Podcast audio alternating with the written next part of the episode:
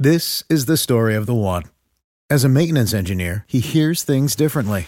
To the untrained ear, everything on his shop floor might sound fine, but he can hear gears grinding or a belt slipping. So he steps in to fix the problem at hand before it gets out of hand. And he knows Grainger's got the right product he needs to get the job done, which is music to his ears. Call, clickgrainger.com, or just stop by. Granger, for the ones who get it done.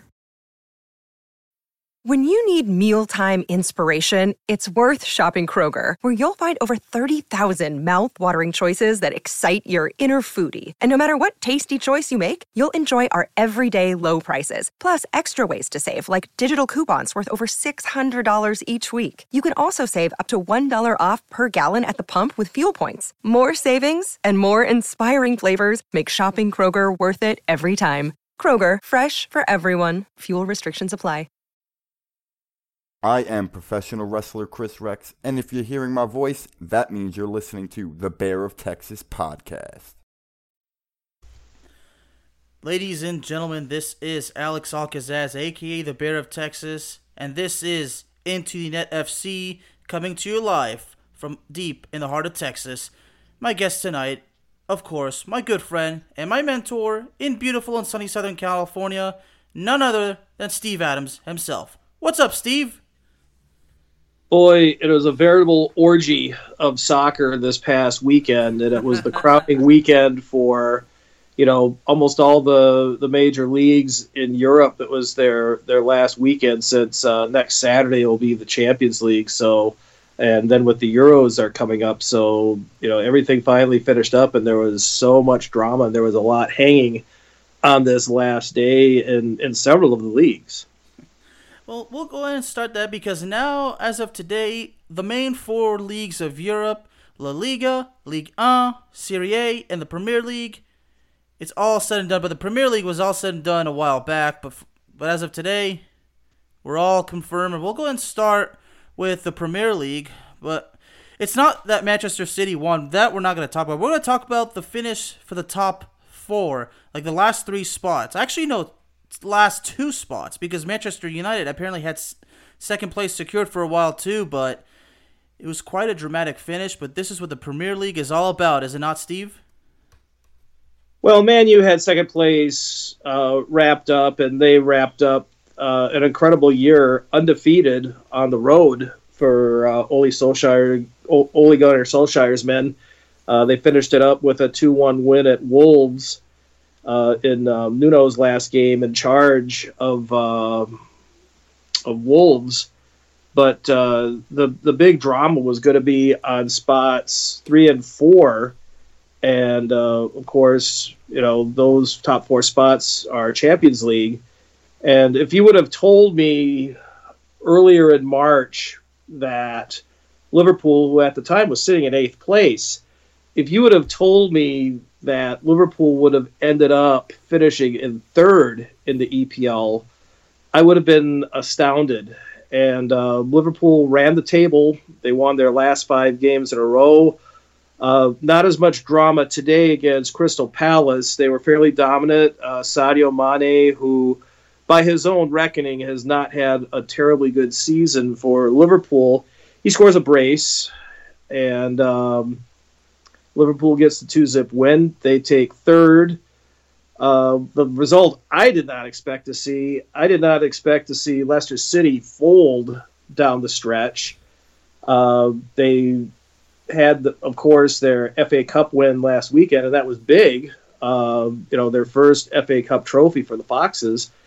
But today, Tottenham went into Leicester City and they scored four goals and they won four to two at uh, at Leicester City. And then uh, with that result, it made it no real big deal that Chelsea ended up losing their last match of the season. They went to Birmingham and lost two to one to Aston Villa. Uh, Pulisic with an assist in that game for Chelsea, but uh, Chelsea just hangs on for the fourth spot it's incredible, and, and unfortunately for Leicester City, and this this is hard to, for them to live with the fact. You know, they spent 242 days in the top four, and on the final day they get dumped out. It's kind of like fate repeated itself, except last year they were in the top four for 325 days, and on that last day against Man U, they got dumped out. It's just unbelievable. Yeah, life in soccer, uh, neither one is terribly fair, and uh, you know, so Leicester City, since they won the FA Cup, they are going to be playing Europa League, and then um, West Ham, they'll with the sixth place finish, they also will be in the Europa League, and then um, Tottenham, by virtue of their win in the seventh place spot, they're going to be in the new third tier competition, as if, as if Europe really needed a third tier competition. I mean, you already had the Europa League and you had all the games with that, and even before COVID, those games generally didn't draw terribly well until you get to the knockout rounds. But there you go. You know, it's it's really incredible, and as, far in the Premier League as well, you know, Harry Kane, you know, finishing as the top scorer. Can't say I'm surprised. You know, it's just you know, unfortunately, you know, Mo Salah was right there under him. If Mo Salah had been able to score a goal or two, maybe that things would have turned out different. But you know, Harry Kane not only is the top scorer, but you know, the leader in assists as well. Also, his third scoring title. So he joins Alan Shearer, uh, Thierry Henry. I'm trying to think. I think there's a, a third person I'm forgetting who's they've won the Golden Boot uh, three times, which is really pretty incredible when when you think about it. I mean, it's such a tough league to begin with and then to win the Golden Boot one year is really pretty incredible. But then to win it three times like Harry Kane, now I think most conventional wisdom is that Harry Kane is going to walk. I know Chelsea has a great deal of interest in him. Um, if you saw his goal today uh, against the Foxes, it was just one of those beautiful pivot volleys that uh, he's just he's just a genius at it. Um, and I'm sure that uh, fans of England are going to be looking forward to that kind of form when uh, it comes time to the Euros here in a couple of weeks. It's ever going to be exciting, and we'll get to Harry Kane's future in a bit. But now we're going to switch our focus to Serie A. Well, the top story from that is well, Juventus they can breathe a huge sigh of relief because Juventus finished in the top four, and we thought it was over. Well, and they could give a really strong grazie to Napoli. Napoli uh, came up short in their last game, and um, you know they were they were they're playing Hellas Verona, which is a game that really Napoli should have won. They were playing at home they were not playing against a terribly good opponent. So I mean, everything was was all there to play for. Uh, Napoli held the key to its future, and uh, they came up short. So Napoli will not be playing Champions League. Juventus will. Um, will this make a difference as far as Cristiano Ronaldo staying? I know there was some talk if uh, Weston McKennie, the American who's played extremely well, I might add, for Juventus this year in his Absolutely. first year in Italy. Uh, I think now, I think with Champions League ball on his menu, I don't see Weston McKennie making making the switch anywhere. and also too to add as I'm sorry, one thing I forgot to add too, Weston McKennie also can add to his trophy case uh, earlier in the week uh, Juventus beat Atalanta for the Coppa Italia. So, uh, an American who's won the Coppa Italia, I don't believe any American has ever done that in Serie A. I mean, he's really making an impact. So, the best thing for him would be to stay at Juventus. And as far as Juventus goes, well, I mean, the one thing we can guarantee, I think, at this point is I think Andrea Pirlo is going to stay on as the manager. I think he's done enough to keep his job. I think winning the Coppa Italia and getting a top four uh, finish. Uh, another shout out to a team that has not been in Champions League for the last seven seasons, AC Milan. Uh, a team that a lot of people know from the from the 80s and the 90s. Um, they were kind of the personification of Italian excellence for a long, long time in terms of club soccer. AC Milan back in the Champions League as well. Speaking of AC Milan, we'll never forget, and uh, they won the Champions League, I believe. Last last time they won it, I believe, was 2003. They were in the final in 2005, and they uh, there was that game where they blew that lead, and Liverpool would, would go on to win it in a penalty shootout. Yeah, then I believe they won it in 06. Okay, pro- well, was that? No, I think that was Barcelona. Well, anyway, we. Just, oh no, you're right, Barcelona. But there was like there was like another year afterwards, like a year or two afterwards, where where AC Milan won. But uh, but anyway, it's a it's a team that's kind of been in the wilderness, and AC Milan also had to do it uh, playing down the stretch without their Swedish talisman, uh, Ibrahimovic, uh, who continues to defy age, and um, he's played really really well for AC Milan. Unfortunately, suffered an injury late in the season, so he will not be able to play for Sweden in the upcoming Euros. But uh, but still, you know, very very good finish for AC Milan. Atalanta, the little team from Bergamo that's had to overcome so much in a city that was decimated by COVID, they're back in the Champions League. So uh, mad props to Atalanta for you know not being one of the really big money teams in Serie A, but they're still getting a lot of success. Oh, they absolutely are, and you know, and, and, I like this. You know, and as far as Inter Milan goes, I believe this was the first time since uh, they won it back in the 2009-2010 season, and back when they won it ten years ago, they actually had completed the entire treble collection of the of Italian soccer. They even won the Champions League that year. Yeah, that one may have been Jose Mourinho's masterwork. Um, that was certainly right up there, you know, along with what he accomplished when he was coaching Porto before anybody really knew Mourinho as the special one. And now um, the Italian press, they get a very early Christmas present. Uh, Mourinho will be coaching at Roma.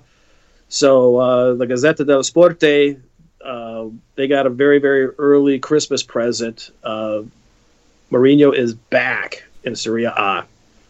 Well, that's definitely something huge, and well, I'm sure Mourinho. I mean, I, I, hope you know. Honestly, I hope things actually work out better than it's been in the Premier League. But I, I think Serie A is definitely a place he's more comfortable. So I, I think Jose Mourinho will be okay. But now we get to league. As long as the check clears, I think he'll be fine. Oh yeah, Ligue 1. Ligue 1, Ligue 1 was fascinating. Um, that's something that you haven't really been able to say in the last in the last few years. Uh, aside from you know a few years ago when Monaco won it, I mean for seven of the late eight last years, uh, Paris Saint Germain has won French Ligue 1, and going into today, um, Lille, the team that has been leading for quite a while, they had to make the road trip to the Loire Valley and play in Angers, which is a very nice city, by the way. If anybody ever gets a chance to go, I, I strongly recommend Angers. They've got a great chateau. Uh, it's, it's, a lovely town. But uh, Lille did their part of the deal. Uh, Canadian uh, Jonathan Davids he had a goal and then he was fouled uh, later on in the game. And uh, Turkish international Yilmaz, uh, he converts on the penalty. Um, Angers gets a late goal in injury time to make things a little bit nervous in the north of France. But uh, in the end, uh, Paris Saint Germain's win at Brest in Brittany. Their 2 0 win comes all for naught. But, uh, you know, mad props to Lille. Uh, the last time they had won uh, League A was 10 years ago when a certain Eden Hazard, uh, the Belgian, uh, he was putting himself on uh, the radar of the big teams in Europe, helping Lille win that title 10 years ago. And now the Dogs back in Europe in the Champions League. The question that I have is how much house cleaning will Lille do? Will they have a fire sale? Because several of their players uh, are going to be very hot commodities. I think Jonathan Davids is going to be a hot commodity. I think the American Tim Weah, although he didn't play today, uh, Tim Weah has shown that he could play and he contributed a great deal with Lille's effort. So uh, the young U.S. international, who's also the son of uh, the Li- Liberian and PSG AC Milan great George Weah, uh, he gets a winner, uh, a winner's medal for uh, winning the French title. So great news for the fans of CONCACAF uh, to see a Canadian and an American playing prominently in um, in Lille's drive to the title. It seems like more American players are succeeding in Europe, so hopefully that's something that's going to brighten up the future as far as American soccer goes. And and I'm gonna be honest. I mean, if some people are probably wondering if I'm upset about PSG not winning the title, I'm like, to be honest, no, I'm not. I'm not because, you know, when you when you're passionate about soccer and you always want these stories. I mean, these are the stories that, that we crave for. And you know, sometimes you know it gets on my nerves when people are always calling the league on the farm farmers league because you know there's it's always been PSG easily winning the title. I mean, it's not like PSG wins the title again. PSG the last few years would just grab the title early and then run away and then never be caught.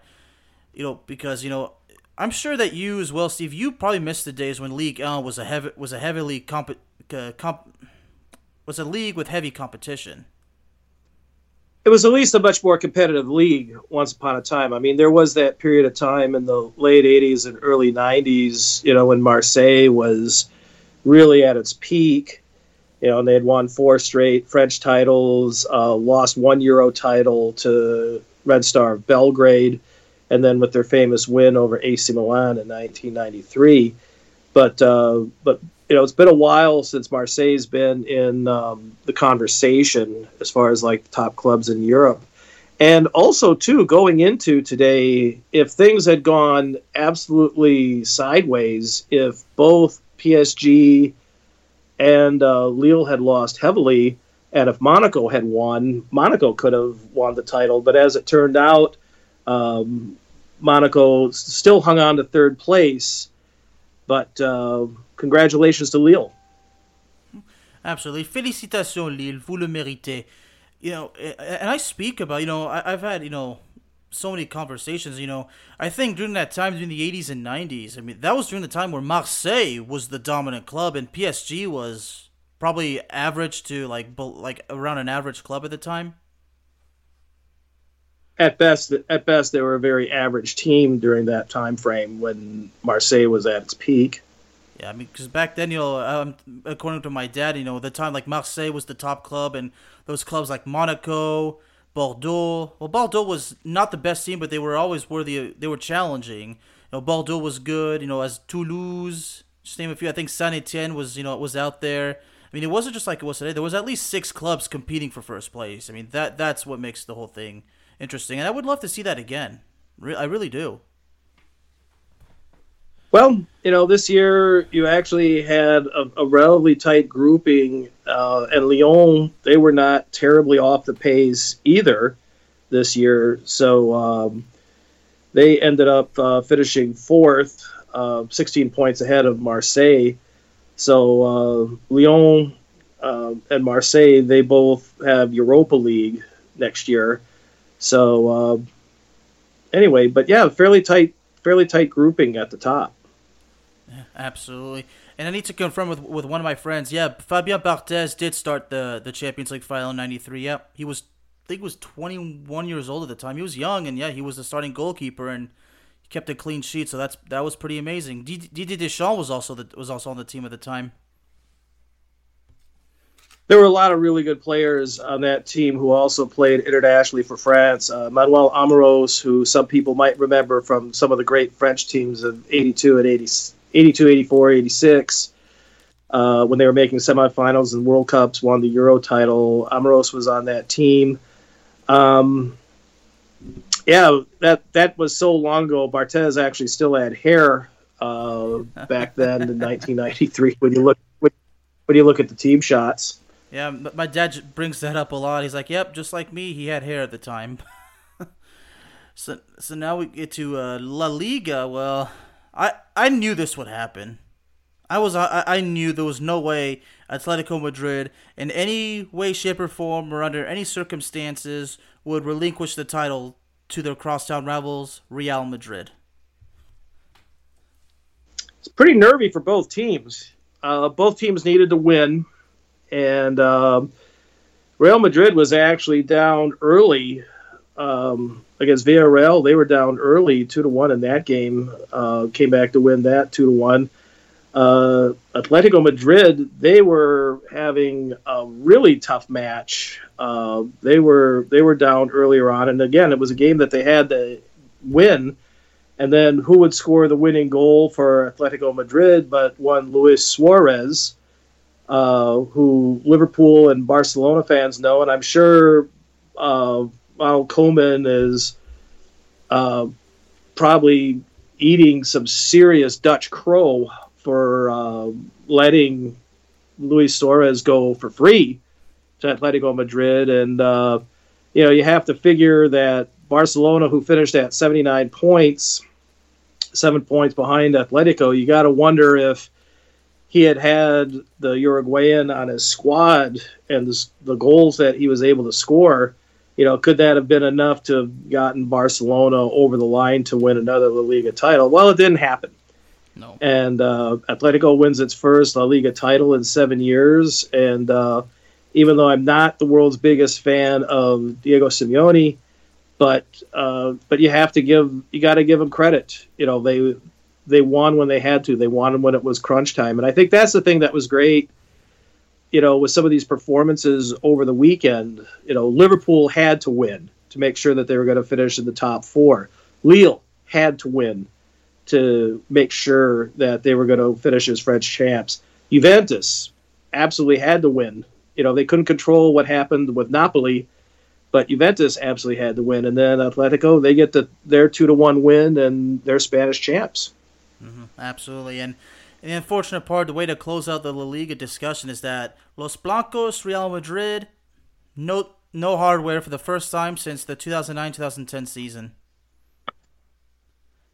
Now, my if you if you all wondering my thoughts, well, it's terrible. You know, at the same time, you know, what hurts me is just knowing that my hero unfortunately couldn't win a title this year. Well, so I just leave it at that. Now the next subject is the the future of Harry Kane because unfortunately Tottenham their future is honestly anything but bright. It's quite unclear and this is no surprise Harry Kane apparently wants out and the conversation is where he goes next. Well, there's already several clubs looking. You mentioned that Chelsea is actually has an interest in him, but not surprisingly, Manchester City does as well. And apparently, even Man U is, is actually somehow in the conversation. But I really doubt Man U is actually gonna do much because I think their sights they have their sights more on Jadon Sancho. But yeah, I think Harry Kane. I mean, that's definitely the biggest news in England as far as the off season goes. Is where will Harry Kane end up next? Well, I my gut feeling is I'm leaning more towards Man City.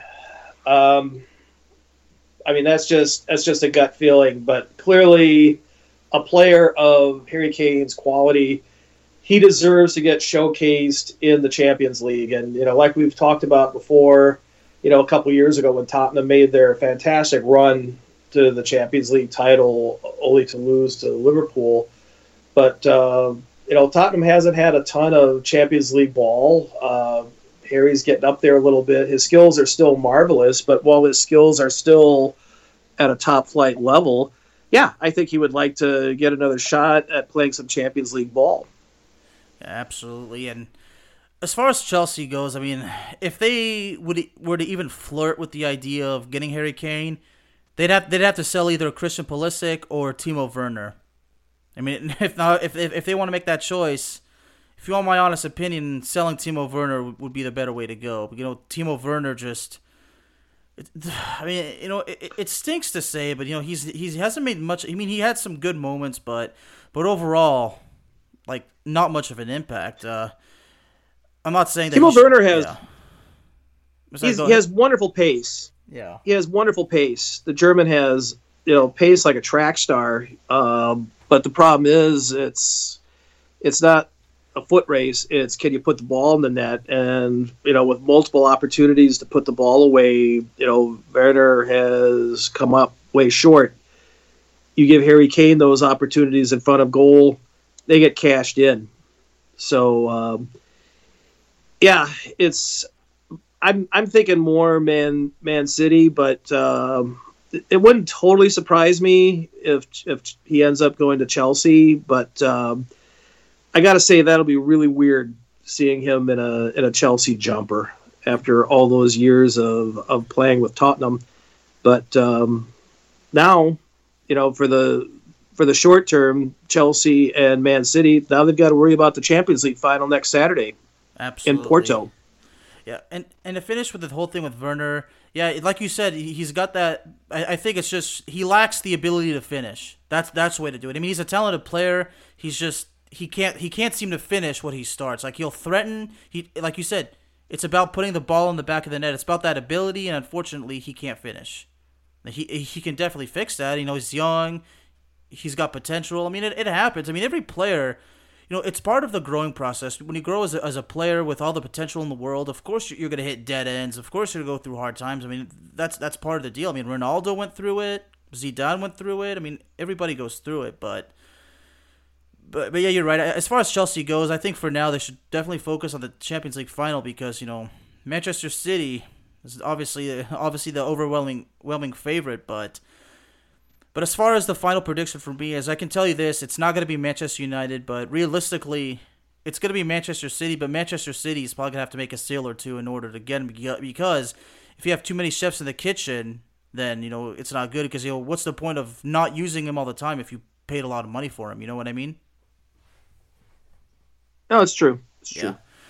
All right, so that's uh, wrapped up, and now we move on to well, this is something that you and I never thought would happen, and the truth of the matter is, I was never upset with this kind of omission because we've explained it before, but somehow, some way, Didier Deschamps has gone back on his own word, and he has brought back Karim Benzema to the French national team.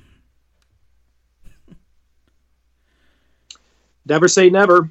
Um, you take a it, it as maybe Real Madrid has had kind of a disappointing year by their lofty standards, but the Frenchman wearing the number nine, Benzema has been he's been fantastic for Real Madrid for a while. Um, you know what I mean? We've talked about this whole saga, but uh, I guess at the end of the day, I guess you know even even with Deschamps, you know, there's a chance at redemption and at the end of the day, it's also about winning, and uh, it's a popular move. I mean, it sounds like with some of the other really high-profile players on this incredibly loaded French side, uh, it sounds like the, the word in the locker room is is that they're very happy that Benzema is going to be coming along to play in the Euros.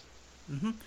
And that's what Deschamps needs to maintain. He needs to maintain a happy locker room and now that I mean everybody, i know that everybody's dying for my official word on this because, of course, I uh, I defended Deschamps' decision. I mean, at this point, you know, like like I said, I was never I never had a personal vendetta against Karim Benzema. I never doubted the fact that he's one of the greatest players of all time and that he's definitely in the Mount Rushmore of Real Madrid. It's just the problem is, I mean, the problem I had is just when people said that the reason why this all this is because of his uh, Algerian uh, roots, which is you know not the case at all, but I'm glad he's back, and and I'm, and I'm sure now that he's back, France's odds to winning the title certainly go up a lot. But you know, my concern was if Karim Benzema is called up, what does that mean for Olivier Giroud? And much to my surprise, Giroud also got the call up. But now there's another conflict. Because if Benzema starts and Giroud's a reserve player, that's totally unfair to Giroud. I mean, especially because Giroud's already being treated like trash by Chelsea by not getting any playing time or an unfair amount of playing time. But I'm sure Deschamps knows what he's doing. I'm sure he's probably he's probably thinking, well, because these both these guys are vital to the to the national team, both these guys need an equal amount of playing time. So I'm sure Deschamps will come up with something. But but as far as the, the as far as things go between Giroud and uh, Benzema, there's some there's one thing they have to clear up here. You know what that is? Hmm. It's the comments. You remember how Benzema said you can't compare uh, a form a Formula One car or Ferrari to a go kart, and he said, "And I'm not the go kart." Remember that? Right. Yeah. yeah. Well, I mean, you know, let's face it. You know, top flight goal scorers. Uh, they're kind of like Formula One race drivers. Uh, these are people who generally have a very, very healthy self esteem. Um, perhaps too much so but um, but I think at the end, I think um, I, I give credit to Deschamps for swallowing his pride. Um, because I mean, this is a guy who has accomplished a lot as a player and as a coach, and for him to kind of swallow his pride and you know offer the olive branch out for Benzema to come back into the French fold, you know, I I think that says a lot um, about Deschamps. I also think it says a lot about Benzema because I think that. Uh, there are more than a few players after being snubbed for five to six years, which is what had happened with Benzema. Mm-hmm. Uh, there's a lot of players that would have said, "Well, screw you. You know, you didn't want me then. I'm not coming back." But um, you know, he sees this, you know, not only as a chance to to play in the Euros with France, but you know, because of the quirks of the calendar, the World Cup's next year in Qatar. So you know, if he plays on this French squad, uh, even though Benzema's starting to get a little bit up there himself, he still is producing. He makes this Euro squad for France. I like his chances of being in the French squad going to Qatar next year. Mm-hmm. Well, well said. And you know, to be honest, you know, like I said, even though I've I've defended Deschamps' actions, you know, I was never really against Benzema being bring brought back. Being brought back. It's just that in France, blackmailing somebody is a very serious crime. I mean, Benzema's facing trial. I uh, I think it's in October, and a source did indicate if he's found guilty, he's facing five up to five years in prison. But I'm gonna be honest. If I don't think I really don't see him going to prison because I feel like if if if he were, I feel like the whole case would have been would have ended a long time ago. I, I think this, this, such a sentencing would have happened already. But but you're right. I mean, Benzema could have said, you know, screw you, I don't want to come back. But I'm guessing Ben, you know, because Deschamps did actually say, according to a French soccer podcast called L'After Foot, which by the way is absolutely amazing. He Deschamps um, confirmed that he and Benzema sat down, had a lengthy and useful conversation. Nothing bad ever happened. You know, they they immediately got on the same page. So so I think whatever animosity Benzema had, I think as soon as he started talking, it all went away. And and, I, and I've had this before, so so I guess Benzema thought, well, look, let's not worry about the past. Il faut concentrer sur le futur. Et le futur, on va jouer à l'Euro le mois prochain. Because France is a favorite. I mean, France has everything it takes to win the title. So, I mean, Benzema, instead of bring up drama like in 2010, he wants to bring more positive vibes and success to the national team. So, so welcome back, Benzema, and bon, bonne chance le mois prochain. All right. So now we get to the pièce de résistance, the official eight inaugural inductees into the Hall of Fame of the English Premier League. Well, all these inductees are huge names, and they all deserve to be in the Hall of Fame. Drum roll, please.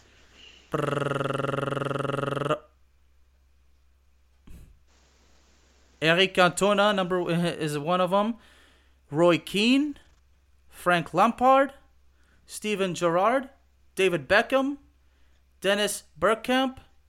Those are the final six. The first two we actually knew about that already. they were Alan Shearer and Thierry Henry. well, that's a way. That's definitely a way to start this uh, EP, EPL Hall of Fame. And I'm gonna be honest. This might sound a, this might sound a little bit comedic, but should should we be surprised that there are more English players than there are from any other nationality? Well, let's see. You've got of the of the ones that you mentioned, uh, Roy Keane's Irish, Henry is French, Cantona's French. Um, let's see. I'm trying to remember. Was Bergkamp on that list too? Yeah, he's actually one of he's actually one of the official inductees. Okay, so that's so that he's Dutch. That's four. So that's actually that's actually half of those guys are are non-English. So, you know, that speaks quite a bit to you know how international the the EPL is. Um, it, it's just such a different league playing in uh, the EPL now compared to you know back to prior to the Bosman ruling where you know you could only have like three non UK players uh, playing on your squad, and most most countries in Europe you could only have no more than three foreigners. on your squad. And after the Bosman ruling, that pretty much said that you know a club team can play however many foreign players they want. So uh, the EPL they benefited a great deal from that, and you know just by those names and, and the impact that they made uh, in the EPL, and they made the EPL a worldwide brand, and uh, you know it's uh, it's by far and away one of the most followed leagues in the world. I mean, it's probably a toss up. I would I would put them ahead of uh, La Liga because uh, the EPL, one of the places where the following of the EPL is just massive, is in Asia, and um, you know that's that's that says a lot. But uh, but those were all great names. As a Liverpool fan, uh, I was glad to see Steven Gerrard make that list. He was just such an iconic player for the Reds. It's no surprise that there's uh, three Man U players: uh, Roy Keane, Beckham, uh, Cantona. You know, because I mean, when you look at those first, you know, 20 years of the the EPL and that incredible success that Sir Alex Ferguson brought to Manchester United and in the the 90s and early to early 2000s up to say 2010 um, Man U was just incredible it is absolutely incredible I, you know and, and these players you know these players are all great you know again you know four uh, four Englishmen, two Frenchmen. You know, it, it's it's not really about the nationalities as well. It's, it's, the fact that they just made such a great impact. You know, I did see a lot of the, some of these players. You know, uh, uh, like a majority of these players, I actually I would watch them. You know. Uh, the only one I don't have uh, I don't have much recollection from is un- un- obviously Eric Cantona. I mean, the the only memory I have of him was the day you know the kung fu incident happened. I mean, I remember it so well. I remember being two years old, sitting next to my dad, and I actually remember how my dad reacted. I mean, I remember it like it was yesterday, but yeah, but th- this is cool. Uh, you know, uh, Shearer. I, I never watched him play for the Blackburn Rovers. I remember watching him play a lot for Newcastle United, but but but th- this is really cool. You know, the EP, uh, the EPL Hall of Fame is off to the you know the best start, and yeah, and, and uh, of course, yeah. and, and what some people have noticed, you know, when, when they if when they're looking at the list like like I am, you know, they'll see the teams Blackburn Rovers and Nottingham Forest, and they'll go like, I've never heard of these clubs. I mean, these two clubs, Steve, I had never heard of them until you've mentioned them. So what, I, what I've heard about these two clubs is what I've is what I've learned from you, brother. Yeah, yeah, it's the joys of being old. Um, but uh, but yeah, you know, sure, most most people yeah, he won an EPL title with the Blackburn Rovers, but most people will associate Shearer with Newcastle, which was his boyhood boyhood team. You know, he's a Geordie through and through, and um, you know, uh, I know for the long suffering fans up in uh, Tyne, they they keep hoping that they can uh, compete again uh, for an EPL title. Um, it's not a small club and um, you know, hopefully someday they can they can have some level of success again. Mm, absolutely. So as we wrap up the EPL Hall of Fame talk, uh, you got any predictions for maybe next year's in, uh, in, in uh, excuse me next year's uh, how should I say nominations? Next year's inductees. No, next year's uh, nominations. Yeah, keep in mind these guys were voted. Yeah, they actually uh, the first two of Shearer and uh, Henry were there. Uh, the, the, other six, actually, the on the EPL website, you actually had to cast your votes. Well, I think Ryan Giggs would probably, uh, you know, that's a that's a name that sticks out right off the cuff for me. The Welshman was uh, such an integral part of those Man U teams. Uh, Patrick Vieira. Um, he certainly would would belong on that uh, on the nomination list as as well. But um, you know, we'll we'll just have to see. You know, I, I, I never thought of this until now. Is that this is actually for players only? Apparently, this Hall of Fame, not for managers. That's uh, never never thought of that until just now. But But as far as players, you know, for being nominations in the near future, Didier Drogba is definitely is definitely one of them. Can't go with that, and and I like your idea. Yeah, of course, Patrick Vieira as well, and I would say maybe Emmanuel Petit as well. That's definitely something uh, that can't be denied. But but I'm sure you know we're, we're going to see a lot of familiar names and names that we all believe. Well, they should definitely be here because they've made such an impact for this amazing league. That's really made an impact on all of us. Indeed. All right, ladies and gentlemen, before we let you go, I'd like to make a great announcement that Wrestling with a Bear, my professional wrestling podcast, is now officially a proud sponsor for Generation Championship Wrestling. Generation Championship Wrestling, ladies and gentlemen, an independent wrestling promotion based in Florida. A great wrestling promotion, great talent, great promoter. It's just an honor to be doing business with them. Into the Net FC is available to you on all major streaming platforms, including Spotify, Apple Podcasts, Google Podcasts, Amazon Music, and it's also available for you on YouTube. Steve, thank you so much for joining me again this evening. Brother, I just cannot wait to have you back on again soon. Everybody have a good week. You take care. This is the story of the one.